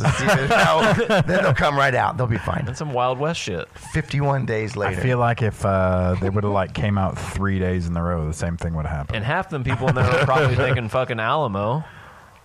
Oh, yeah, Yeah, I guarantee yeah, you that. You got a yeah. bunch of Texas people in there already, and you're shooting at them from, uh, you know, I don't know. This dude. might it, was, be it was ignorant from the beginning. a wet dream for a lot You're of just those on guys, the, even before you're just on the other happened. side of the state.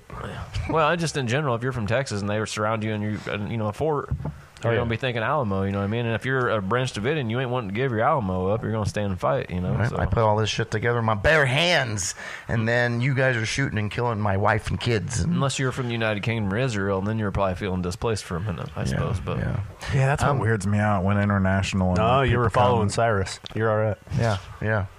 No, us, us, the, the Austra- I know about the Australia folks specifically because they sold their house and they didn't give um, the Branch Davidians their whole house um, as their tithe. Like they were, like David was upset because they only got like a What do you mean I sixteenth of my what they got. I don't got my vacation home in I need to get my, my tithe. You guys should have given me at least, uh, you know, two thirds of whatever the tithe, whatever it was specifically. He was very upset that That's they didn't bold.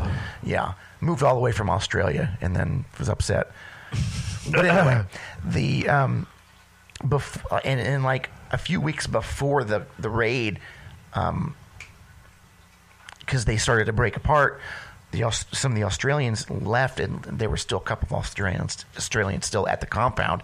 They told um, their government, and then the news over there sent a reporter over and actually interviewed um, the group a few weeks before this happened. yeah, and um, I watched that video this morning, and it was pretty crazy because it's like right at the height, like right before it all happens, and then right at, right before the peak. yeah, yeah. So um, I'll hope, I'll hopefully link that on the the page here, and you guys. yeah, this is what we out. got planned for the next ten years. Jordan game one of the playoffs. That's what we got a lot of this. We got a lot of this stuff planned for the next couple of years, and did it did. Fifty-one days later, nope, sure you didn't. So, like over time, eventually, uh, like the first real thing that David wanted to do was to get his message out, and the FBI was they gave him a camera. All right, go ahead and do what you. We'll put it out for you as long as you release X amount of people. Well, okay, he released who he was going to release, and never. Um, he kept kind of pushing things back. Well, I'll come out as long as we do this, this, and this. And he would never come out. And so then they call CNN the like the day like in the early days of the siege Um, they call CNN and tell CNN what's going on, and then like Who call, the the Branch Davidians call, call CNN? I think they call called everybody they could. They called everybody they could for yeah, and I remember specifically the story they were telling about CNN. They had they told what was happening, and then they I guess this ATF called CNN and was trying to get them to call them back so that we could listen in on it.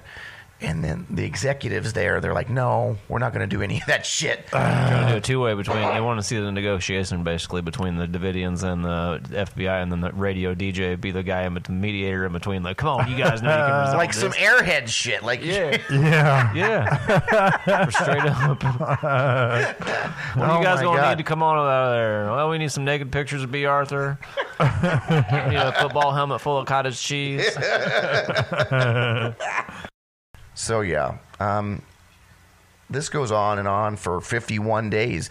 They ended up eventually the final day of the siege. Um, they the, the plan from the ATF apparently was to break in, Tear gas them out. tear gas them out, push them into um, a place to where they could start to be, you know, to come out.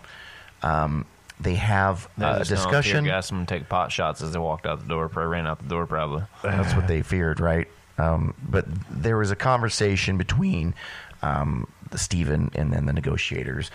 Um, basically, it wasn't going to come to any sort of conclusion that day. Um, hangs up the phone, and I mentioned this earlier, but I don't know how true this is. I can't, you know, they can't find any sort of audio in regarding this, but they're allegedly they put microphones in the um, in the complex when early on in the siege.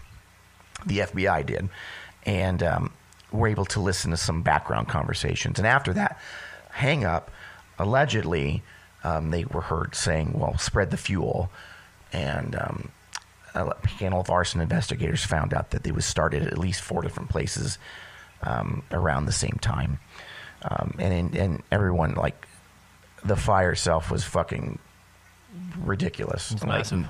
massive. And I know that um, the some tanks busted holes in, in into um, like f- the front of the place because they realized that I guess the, the- front like- door was barricaded. Like the battering ram tank things like they use like the at the beginning of Straight Outta Compton movie when they bust in and bust that, that like they use those to come just crush through the walls and shit. Yeah, It's like a tactical tank. Tactical. Basically, An it just has a an giant urban- battering ram on the Yeah, like of the it. like the urban tactical tanks. Mm-hmm. yeah. And then mm-hmm. fucking once that oxygen hit the inside of that building with that fire, boy. Well, it, was it would have Fast accelerated as it fuck, more. boy. Yep, and then you've got the you created vent holes on the other side because you're trying you, with with the tank too. So you've got this humongous just Now add a tinderbox. possible meth lab to that somewhere in there.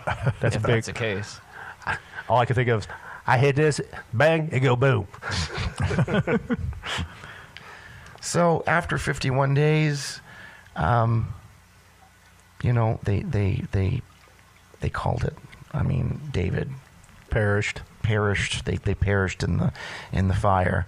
Um, David and Uh, all of his kids. unfortunately, hopefully most of them died from smoke and ventilation before they burned to death. Yeah, 'cause Uh, on the on the movie, um, it shows a bunch of them like they had a bus half buried into the back of the compound, like in the ground, and it shows a bunch of them run into that bus to try to seek refuge, and they all end up dying in that bus. Obviously, smoke inhalation. I don't know Yeah. how true that was. If there was an actual bus was. buried into the ground, but there was a bunch of them that go into this bus and it's like a bunker kind of deal, it was a tornado shelter, I guess. The bus was Hmm. and all of them died from smoke inhalation. Like probably, I don't know, at least 20, 30 people probably. Yeah. So, I mean, this is a.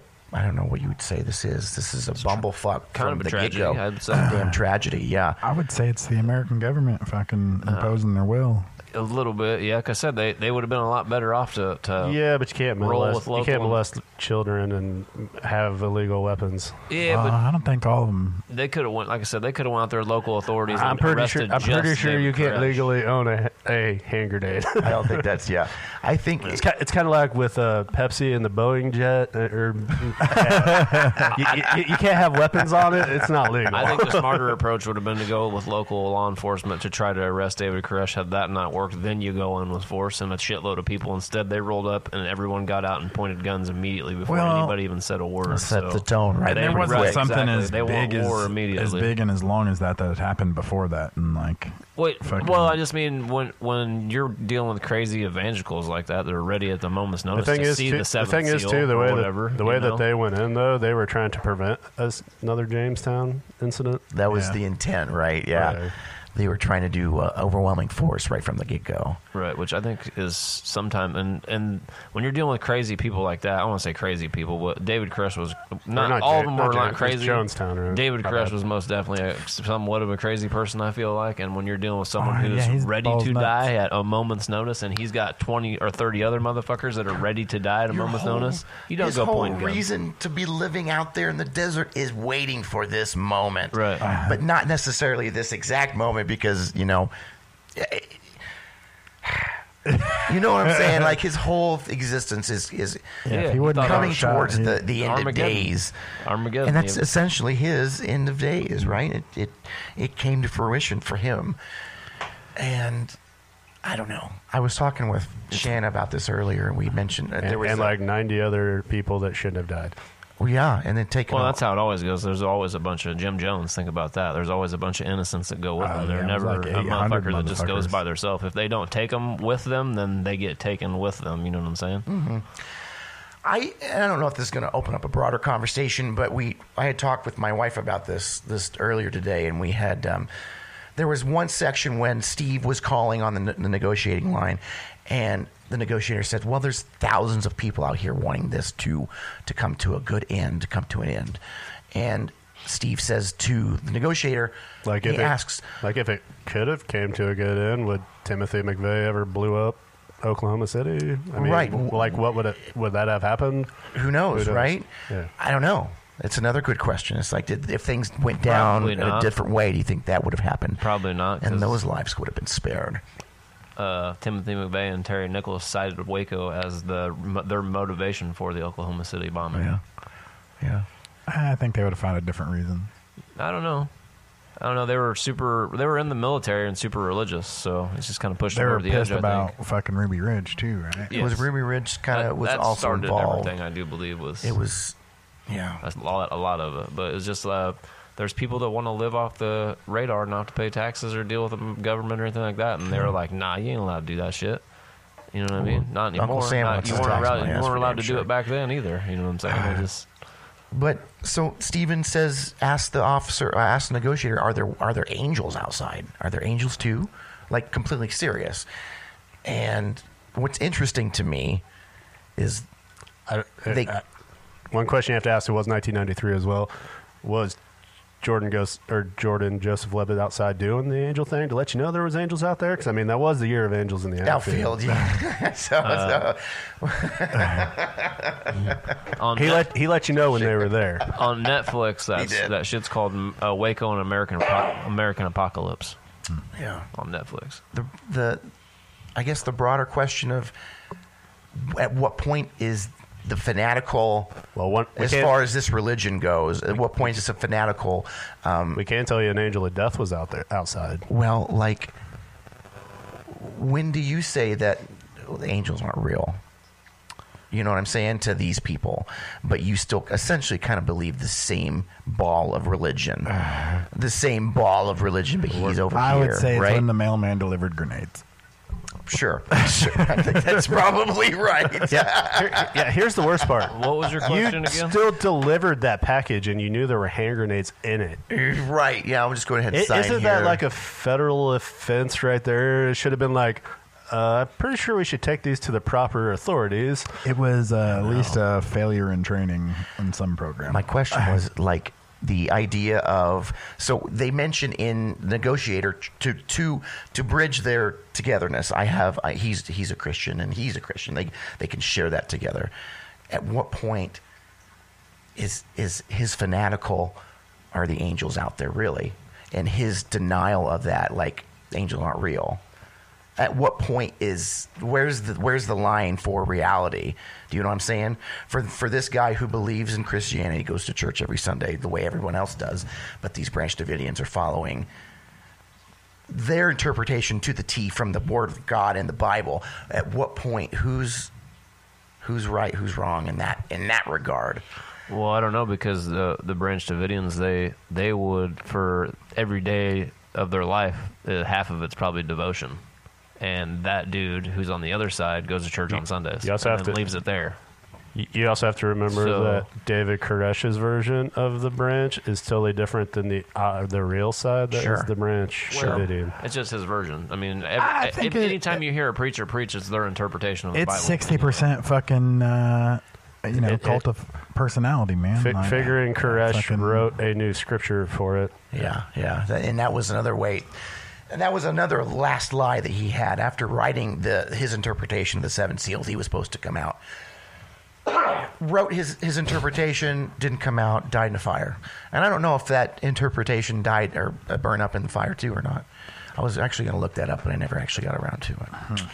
Um, but yeah, I don't know. Some interesting questions, um, interesting subject. I mean, we could keep talking about David Koresh and Waco for a long time. There's a lot to, to unpack.